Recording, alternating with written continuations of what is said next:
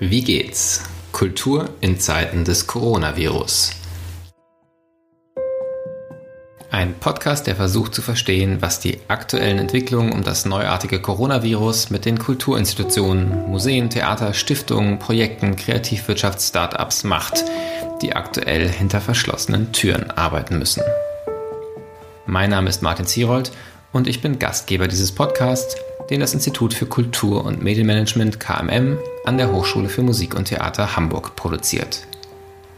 Heute werfen wir den Blick noch einmal nach Mannheim, wo nicht nur das Nationaltheater steht, mit dessen Intendanten Christian Holzhauer ich letzte Woche ein sehr spannendes Gespräch führte, das nachzuhören sich auch in dieser Woche noch lohnt. Mannheim ist auch eine Stadt der Pop-, Sub- und Musikkultur mit Popakademie, UNESCO City of Music Status und einer langen Geschichte der Förderung der Kreativwirtschaft. Ich spreche gleich mit Matthias Rauch, der die kulturelle Stadtentwicklung leitet. Was das genau bedeutet, in Zeiten von Corona und auch ganz allgemein, wird er mir gleich berichten. Wie geht's? lautet der Titel dieses Podcasts.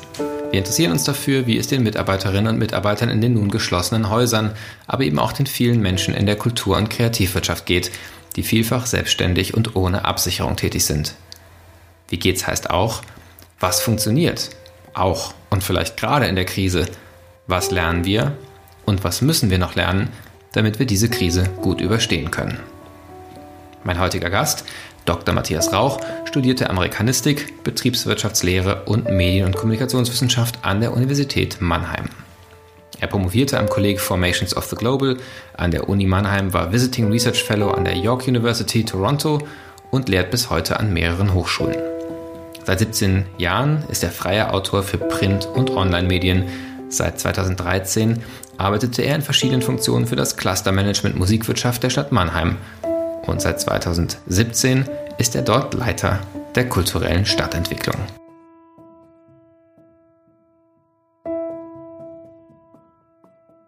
Matthias Rauch ist in der Leitung. Er leitet die kulturelle Stadtentwicklung in der Stadt Mannheim. Und äh, wie immer ist die erste Frage in diesem Podcast ganz kurz und knapp. Wie geht's? Ja, hallo Martin. Ähm, mir persönlich geht's ganz gut. Äh, Im Gegensatz zu vielen äh, der Akteure, mit denen wir tagtäglich zu tun haben, nämlich die Kreativen und die Kulturschaffenden, von denen geht's vielen nicht ganz so gut aktuell. Das ist äh, ein Thema, was wir bisher immer so angedeutet haben und aus vielen Einrichtungen, die wir bisher hatten, hörte man das immer so über Bande, weil die Einrichtungen selber durch die öffentliche Förderung meistens gerade eher in dem Modus waren, manchmal fast euphorisch zu gucken, was können wir jetzt tun, was wir vorher nicht tun konnten, aber immer auch mitgedacht haben, dass die Freien drumherum, die im Netzwerk sind, dass es denen zum Teil gerade richtig schlecht geht. Bevor wir auch darauf gucken und gucken müssen, denke ich, auch gerade jetzt in der zweiten Woche dieses Podcast, vielleicht für diejenigen, die sich unter kultureller Stadtentwicklung gar nicht so richtig was vorstellen können. Was machst du denn eigentlich, wenn gerade kein Corona ist? Also wenn kein Corona ist, ist die kulturelle Stadtentwicklung äh, insbesondere für zwei Aufgaben zuständig in Mannheim. Äh, das zum einen ähm, initiieren und unterstützen wir interdisziplinäre Projekte an der Schnittstelle Kunst, Kultur, Wirtschaft, Technologie und Wissenschaft. Und auf der anderen Seite machen wir sogenannte Placemaking-Projekte, also Aktionen, Interventionen, wo wir in den öffentlichen Raum gehen und dort versuchen, über Kunst, Kultur ähm, Potenziale von Räumen aufzuzeigen, also auch vielleicht das kollektive Gedächtnis der Menschen an diese Orte ein Stück weit zu drehen. Wenn der öffentliche Raum eine Rolle spielt, dann wird sofort deutlich, dass ihr auf jeden Fall auch ganz direkt in eurer Arbeit betroffen seid durch die aktuellen Maßnahmen im Zuge des Virus. Vielleicht magst du erstmal kurz, bevor wir dann gerne eben auch auf die Communities um dich rum sprechen, sagen, wie ist denn deine Arbeit betroffen und wie geht ihr jetzt insgesamt auch in Mannheim um mit der Situation? Also wir haben vor, glaube ich, äh, circa zehn Tagen eigentlich alle Veranstaltungen abgesagt von Startup Mannheim. Ähm, das heißt, also noch einen Satz vielleicht dazu. Ich arbeite innerhalb von einer städtischen Tochter, einer hundertprozentigen Tochter der Stadt, äh, die eigentlich das ganze äh, Startup-Ökosystem auch unterstützt. Und hier ist die kulturelle Stadtentwicklung eine Stabstelle von.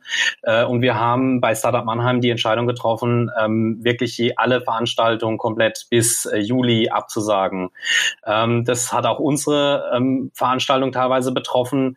Ähm, wir haben auch Placemaking-Aktionen schon geplant gehabt, die wir jetzt auch erstmal schieben mussten, weil natürlich jetzt auch im öffentlichen Raum und im, im Zusammenkommen von Menschen natürlich nach wie vor ein Problem besteht. Ähm, wir nicht absehen können, wie die Situation sich ähm, verändern wird. Von daher ist erstmal alles auf Halt, was eigene Projekte angeht. Gibt es bei euch Möglichkeiten, gerade diese Placemaking-Geschichten zumindest im digitalen Raum anzustoßen, ähm, Ersatzformate zu finden? Oder ist das so abhängig vom physischen Raum, dass tatsächlich einfach da gerade gar nichts geht? Ähm, also wir planen momentan ehrlich gesagt gar keine eigenen äh, Projekte, weil wir so viel damit zu tun haben, zu gucken, dass wir überhaupt die Kulturschaffenden, die Kreativen versorgt kriegen, also dass die, dass die Grundsicherung äh, da ist, dass die Kommunikation steht, dass wir die Akteure mit den besten Informationen so schnell wie möglich versorgt bekommen, ähm, dass wir momentan noch gar nicht dabei sind, eigene Projekte jetzt überhaupt äh, planen und denken zu können. Es geht bei uns wirklich darum, ähm, die Kreativen, die Kulturschaffenden, als auch die Gastronomen und die ganzen Nachtkulturakteure, die, für die wir auch zuständig sind, bestmöglich mit Informationen und dann auch Hilfestellungen zu versorgen. Dann gucken wir doch gerne mal auf den Bereich. Du hast gerade schon gesagt, ähm, Mannheim hat ein ganz spannendes Konzept ja sehr früh gehabt, auf Popkultur zu setzen. Die Popakademie ist sicherlich vielen Begriff, Kreativwirtschaft zu setzen und war auch die erste Stadt in Deutschland, die einen Nachtbürgermeister eingeführt hat. Also wirklich auch Kultur sehr groß, sehr breit gedacht hat, Clubkultur dabei, Kneipenkultur, Barkultur mitgedacht hat.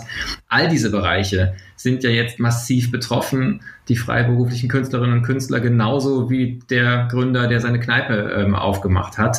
Ähm, vielleicht erzähl mal, was hörst du erstmal an Stimmung? Du hast schon gesagt, viele haben Angst, vielen geht es schlecht. Und was kann man tun? Was tut ihr ganz konkret gerade? Also wir haben angefangen, erstmal so wie so ein Krisenstab intern zu bilden, wo wir ähm, einzelne Gruppen gebildet haben, die für gewisse Themenbereiche zuständig sind. Ähm, und ähm, dann haben wir eine kleine Umfrage gestartet, wie es äh, viele andere Kommunen auch gemacht haben. So, was sind denn tatsächlich eure Bedarfe? Wo hakt's äh, am meisten momentan? Wo ist die dringendste und schnellste Unterstützung gefragt? Ähm, das haben wir dann äh, sehr schnell abgefragt und haben versucht, dann sehr schnell auch immer zu scannen, was sind die Programme auf Landes- und auf Bundes Bundesebene? Äh, inwiefern können wir die lokal integrieren? Ähm, welche Handlungsmöglichkeiten haben wir hier überhaupt? Ähm, und wer war natürlich Ansprechpartner für die ganzen Akteure aus der Kulturlandschaft, aus der Kultur- und Kreativwirtschaft, als auch aus der gesamten Nachtkultur, Nachtökonomie, um einfach äh, die Sorgen und Nöte erstmal anzunehmen, die mitzunehmen und dann auch zu gucken, ähm, dass die Informationen die Leute auch direkt erreicht. Wir haben beispielsweise vor ein paar Tagen eine Telefonsprechstunde mit äh, dem Oberbürgermeister, also von Vertretern von der Wirtschaftsförderung, Jobcenter, ähm, Agentur für Arbeit etc. Ähm, gemacht mit äh, circa 500 unterschiedlichen Anrufenden äh, und circa 10.000 Leute, die sich das dann auch nochmal im Stream angeguckt haben. Also ähm, was zeigt, ich glaube, der Informationsbedarf ist definitiv definitiv da. Ähm, die Leute müssen wissen, wie es weitergeht, welche äh, Programme es gibt, welche Unterstützungsmaßnahmen es gibt. Und da lag ganz klar unser Fokus in den letzten Tagen und Wochen. Jetzt ist die offizielle äh, Leitlinie, die man so auch in den Medien oft hört ähm, und zum Beispiel auch letzte Woche bei uns im Podcast ähm, von Christoph Backes äh, vom Kompetenzzentrum Kreativwirtschaft gehört hat, dass natürlich auch ganz viel Chance in der Krise steckt, dass niemand allein gelassen wird, dass die Aufmerksamkeit gerade auch für Solo-Selbstständige, für Kreativwirtschaftler und Kreativwirtschaftlerinnen im Moment sehr hoch ist, vielleicht höher, als sie es vorher jemals war. Ähm, das sind so die positiven Signale. Ähm, ist das auch die Stimmung, die du hörst, oder ist da ähm, tatsächlich eher im Moment einfach auch die Existenzangst im Vordergrund ähm, und der Aufbruch, der Optimismus nicht so ausgeprägt wie vielleicht auf der Lobbyseite? Also auf Akteursseite ist der noch nicht so stark vernehmbar. Ich glaube, das, das wird wahrscheinlich kommen in den nächsten Wochen und Monaten. Momentan ist tatsächlich erstmal dieser Schock, diese, diese Angst, glaube ich, äh, überwiegt. Wobei ich auch sagen muss, dass ganz viele ähm, Kultur- und Kreativschaffende ähm, auch ähm, sehr proaktiv an die Sache rangehen. Das sieht man ja an den ganz unterschiedlichen Formaten, ähm, die schon jetzt ähm, umgesetzt werden. Ähm, und ich glaube, das ist so eine, eine parallele ähm, ähm, Entwicklung, die wir momentan beobachten. Ähm, auch so was den physischen Raum beispielsweise angeht. Du hast es schon angesprochen mit den Placemaking-Aktionen. Ähm, ich glaube, wir sehen sowohl, wie wichtig der physische direkte Raum ist, diese Begegnung, der Austausch, der ja sehr oft auch über Kultur ermöglicht wird. Ähm, aber auf der anderen Seite sehen wir auch, inwiefern digitale Wege der Verbindung, des Austauschs, des Dialogs ähm, genauso tragfähig sein können. Ähm, und ich glaube, das wird unser Denken und Arbeiten schon auch nochmal nach der Krise verändern. Ähm, ganz triviale Beispiele. Also ich glaube, dass Homeoffice zum Beispiel einen anderen Stellenwert haben wird nach der Krise äh, in ganz unterschiedlichen Branchen. Oder auch sowas wie ein digitales Klassenzimmer oder Vermittlung von Inhalten äh, auf digitaler Ebene, glaube ich, wird einfacher sein. Ähm, und dann auf der anderen Seite ist es aber auch so, glaube ich, dass nochmal jetzt gerade in der jetzigen Zeit ähm, Kultur umso wichtiger wird, weil wir merken, wir brauchen eigentlich diesen, diesen Austausch. Ähm, ich glaube, das Lesen von Büchern, Büchern, das Schauen von Filmen etc. oder auch von ganz unterschiedlichen digitalen Formaten wird zunehmend ähm, ähm, wichtiger werden, weil es uns zeigt, ähm, wie kann ich sozusagen mit, mit anderen Menschen in Kontakt treten, auch nur auf eine imaginäre Art, wie kann ich andere Welten kennenlernen, etc., wie kann ich aus der Isolation, ähm, ähm, die momentan ja sehr, sehr physisch ist, rauskommen. Also da auch so eine Art Kompensationsfunktion von Kultur im ganz großen Sinne. Ähm, bevor wir gern nochmal weiter auch uns auf die Zeit nach der Krise oder vielleicht jedenfalls nach der unmittelbaren Krise, wie wir sie jetzt haben, ähm, es wird ja wahrscheinlich krisenhaft bleiben, eine ganze Zeit schauen, ähm, vielleicht nochmal einen Blick auf die Zeit davor. Gerade in Mannheim, ich habe es erwähnt, ähm, hat man ja sehr viel investiert und sehr viel auch ähm, Mannheim als Stadt positioniert im Bereich, wie gesagt, Kreativwirtschaft, Popkultur, ähm, Künstlerinnen und Künstler, Design. Ähm, mal etwas im Rückblick drauf geguckt, hat nicht Mannheim da auch sehr stark einerseits investiert, aber auch profitiert von Menschen, die letztlich immer noch in einer sehr, sehr prekären Lage sind? Und müsste man sich im Rückblick oder fragt ihr euch auch im Rückblick, ob man nicht schon vor der Krise mehr hätte tun können, um diese Prekarität, die ja weiter besteht offensichtlich, ähm, ähm, zu überwinden? Ähm, ist, eine, ist eine gute Frage, ist aber ist natürlich eine schwierige Frage auch. Ähm, ich ich glaube, aus dieser Kleinteiligkeit der Kreativwirtschaft ähm, wird man nicht rauskommen können und die wird in Teilen immer sozusagen eine gewisse Prekarität, einen gewissen prekären Anteil mit sich führen. Ähm, der ist oftmals, glaube ich, selbst auch ähm, der, der wird in Kauf genommen, ähm, mit dem wird auch umgegangen, auch produktiv umgegangen. Ähm, der dem muss aber auch natürlich begegnet werden, was wir immer wieder versuchen, sowohl über eine räumliche Vernetzung als auch über eine virtuelle Vernetzung, über Wissenstransfer, den wir immer bestmöglich versuchen bereitzustellen, ähm, über ähm, auch politische Lobbyarbeit, die wir ja schon seit Jahren in Mannheim, glaube ich, ähm, relativ konsequent machen, ähm, zu zeigen, dass äh, die Kultur- und Kreativwirtschaft ähm, und auch die Kulturlandschaft ähm, durchaus systemrelevant ist. Ähm, für ganz viele unterschiedliche Branchen ähm, und dass sie jetzt auch in der Krise genauso auftreten sollte, ähm, aus meiner Sicht, mit einer ganz großen Selbstverständlichkeit, dass Kunst, Kultur, Kreativität essentielle Bestandteile unseres Lebens sind, unseres Arbeitens, unseres, unseres Denkens und auch unser, unseres Entwurfs von Zukunft. Ähm, von daher ist ähm, Kultur- und Kreativwirtschaft als auch die Kultur ein ganz essentieller Bestandteil und ist aus unserer Sicht natürlich systemrelevant und muss auch deshalb so unterstützt werden.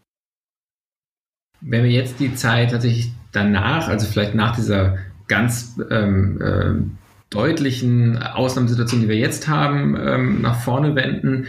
Was glaubst du denn, was bleiben wird von der jetzt, von dem jetzigen Moment? Ähm, vielleicht was auch bleiben sollte sogar. Ähm, aber genauso auch, was glaubst du, wird ganz anders sein? Du hast dir so ein paar pragmatische Dinge wie Homeoffice schon angesprochen, ähm, vielleicht über diese Themen hinaus gedacht.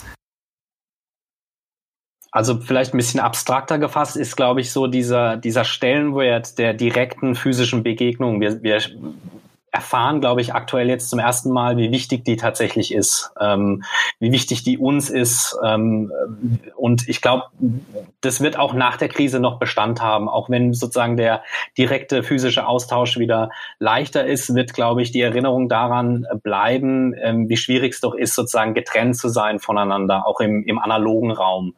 Ähm, und gleichzeitig aber glaube ich, und das ist sozusagen eigentlich in gewisser Hinsicht paradox oder es ist sozusagen eine, eine parallele Entwicklung, werden, glaube ich, diese, ähm, diese ähm, digitalen Aspekte auch noch wichtiger werden und sozusagen auch einen neuen Dialog bringen und neues zusammen, neuen Austausch ähm, ähm, zeitigen können, der, glaube ich, momentan ähm, erst tatsächlich entwickelt wird in vielerlei Hinsicht. Also wir sehen jetzt auch so zum Beispiel ähm, in, in vielen Institutionen und bei vielen Kulturschaffenden ähm, nimmt es jetzt einen ganz anderen Stellenwert ein, als es ähm, bislang der Fall war. Und ich glaube, das wird danach, nach der Krise auch noch bleiben. Ähm, und ich glaube, ein Aspekt, der, der mir nochmal wichtig erscheint, ist auch, das ist auch eher ein abstrakter Aspekt, dass die Krise zeigt doch uns ganz deutlich, dass wir in einer extrem komplex vernetzten Welt wohnen. Und das ist sozusagen Alleingänge oder nationale Alleingänge oder auch der Versuch der Abschottung eigentlich sozusagen letztlich nicht zielführend sein kann, auch was die Beantwortung der Krise jetzt angeht. Und da, auch da ist es wieder paradox natürlich die Antwort, weil natürlich die Erstantwort natürlich jetzt eine Abschottung ist, eine Isolierung des Einzelnen. Aber ich glaube, im Gesamten können wir nur erfolgreich sein, äh, wenn wir uns stärker vernetzen, wenn wir sozusagen gemeinschaftlich agieren und auch global vernetzt ähm, agieren. Ähm, und uns da abstimmen. Und da kann man auch wieder aus meiner Sicht viel äh, von der Kultur lernen, die ja schon sehr früh und auch sehr stark vernetzt international agiert ähm, und da viele Sachen vorweggenommen hat, die in anderen Branchen noch nicht der Fall sind. Das ist ein schönes Stichwort, weil wir in dieser Woche im Podcast auch anfangen wollen, ins Ausland zu gucken. Wir werden Gespräche haben, unter anderem mit einer Kulturmanagerin aus Brasilien, äh, mit der European Cultural Foundation in Amsterdam. Also genau das Thema internationale Perspektiven wird uns beschäftigen. Ähm, ich finde es erstmal überraschend, vielleicht auch ein bisschen bestürzend, dass zum Beispiel Europa gerade fast keine Rolle zu spielen scheint ähm, bei dem Umgang mit der Corona-Krise. Ähm, und du hast ja gesagt, die Kultur könnte da vielleicht mehr bieten, weil sie eigentlich sehr früh sich vernetzt hat und auch Mannheim beispielsweise nach Frankreich hin ähm, sich sehr früh sehr vernetzt hat, ähm, aber auch international als City of Music ähm, ja global vernetzt ist. Hast du Beispiele? Habt ihr schon Austausch auf dieser Ebene, ähm, wo du sagst, da kann man Dinge ganz konkret lernen aus, äh, aus anderen Partnern international. Es äh, fängt auf ganz unterschiedlichen Ebenen an, aber wir lernen definitiv von anderen Städten. Wir sind beispielsweise in einer WhatsApp-Gruppe mit ähm, den circa 45 anderen Städten, die auch einen Nachtbürgermeister haben oder ähnliche Konstellationen. Ähm, also wie reagiert man da auf die Herausforderungen für Clubs, für Gastronomien etc.? Ähm, da haben wir viel mitgenommen aus anderen Städten, aber auch zum Beispiel aus einem Eurocities-Netzwerk, in dem wir sind, äh, nehmen wir Beispiele aus Barcelona etc. wahr oder ähm, aus Grenoble etc ähm, die auch für unser Denken und Handeln relevant sind. Ähm, und ich, ich finde, de, diesen Aspekt der internationalen Vernetzung kann man eigentlich gerade in diesen Zeiten nicht zu hoch hängen. Ähm, es ist unheimlich produktiv von anderen Kollegen zu lernen, zu schauen, was sind Best-Practice-Beispiele in diesen Kontexten und wie kann ich die für die eigene Kommune, für, das, für die eigene Region, für die eigene Stadt anwenden. Wenn du vielleicht ein ganz konkretes Beispiel noch gibst, was ist so ein Element, was ihr von anderswo zumindest vielleicht nicht eins zu eins übernommen habt oder was euch inspiriert gerade? Also was ich sehr inspirierend fand, ist zum Beispiel United We Stream aus Berlin, ähm, wie die Clubbetreiber jetzt sozusagen alle an einem Strang ziehen und ähm, aus unterschiedlichen Clubs äh, gestreamt wird. Das Modell ist, äh, wenn ich es richtig verstehe, jetzt auch offen. Das heißt, die, die Infrastruktur kann in andere Städte transportiert werden und es so eine ganz pragmatische Herangehensweise zu sagen, ähm, selbst mit den aktuellen Begrenzungen ähm, kann ich nach wie vor noch Kultur vermitteln, kann Kultur stattfinden, ähm, kann äh, der Club ähm, die Funktion, die gesellschaftliche Funktion ähm, auch ausüben, die, die er ausüben sollte oder die, die angedacht für ihn war. Hm, wunderbar. Da sind wir fast schon bei der Frage, die ich zum Abschluss immer gerne stelle, ähm, die du gerne auch mal persönlich äh, beantworten kannst, nämlich einfach ähm, zwei, drei Surf-Tipps. Ähm, Im Moment passiert ja ganz viel im digitalen Raum. Ähm, gerne Dinge auch aus eurem Ökosystem oder auch ganz persönliche Sachen, die dich gerade inspirieren, die im Digitalen stattfinden, die unsere Zuhörerinnen und Zuhörer sich mal angucken können. Also ein Format, das ich toll finde, ähm, ist äh, Corona, My Friends and I von äh, Max Damm, der ein Unternehmen namens Filmkombüse hier in Mannheim macht. Ähm, das ist letztlich ein Doku-Format, wo ich glaube circa sechs äh, Protagonistinnen und Protagonisten ähm, über ihren Alltag in der Isolation erzählen. Ähm, das ähm, fand ich ein sehr inspirierendes Format, auch sehr unterhaltsam. Ähm, und dann noch ein Format aus Mannheim, das sich äh, Digitally Flatten the Curve nennt, ähm, wo es sozusagen darum geht, ähm, Infrastruktur, Vernetzung, digitale Lösungen für die Corona-Krise zu schaffen. Ähm, beides tolles, tolle Projekte. Ähm, auch das Don't Stop Creativity Projekt, äh, wo es sozusagen um eine Bündelung von ähm, kreativen Umgängen mit der Krise geht, fand ich äh, inspirierend und ich glaube, wir werden noch sehr, sehr viele weitere Beispiele in der Zukunft sehen. Matthias, vielen Dank. Ähm, das Prinzip hier des Podcasts ist im Moment, möglichst viele Einblicke zu bekommen von ganz verschiedenen Orten, ganz verschiedenen Sparten. Und zugleich ist meine Hoffnung, ähm, dass es auch ganz viele erneute Begegnungen auf dem Podcast geben wird, weil im Moment natürlich viele Ideen entstehen und man dann vielleicht in zwei, drei, vier Wochen schauen kann, wie die Reise weitergegangen ist und was sich entwickelt hat. Insofern für den Moment vielen Dank für deine Zeit und hoffentlich bis bald. Danke dir. Das war's für diese Ausgabe des Podcasts Wie geht's? Kultur in Zeiten des Coronavirus. In den nächsten Tagen spreche ich unter anderem mit Amelie Deufelhardt, der Intendantin von Kampnagel in Hamburg und erstmals auch mit zwei Menschen, die sich außerhalb von Deutschland mit der Frage beschäftigen, was das Coronavirus mit der Kultur macht. Ich freue mich auf die nächsten Gespräche. Bis bald. Passen Sie gut auf sich auf.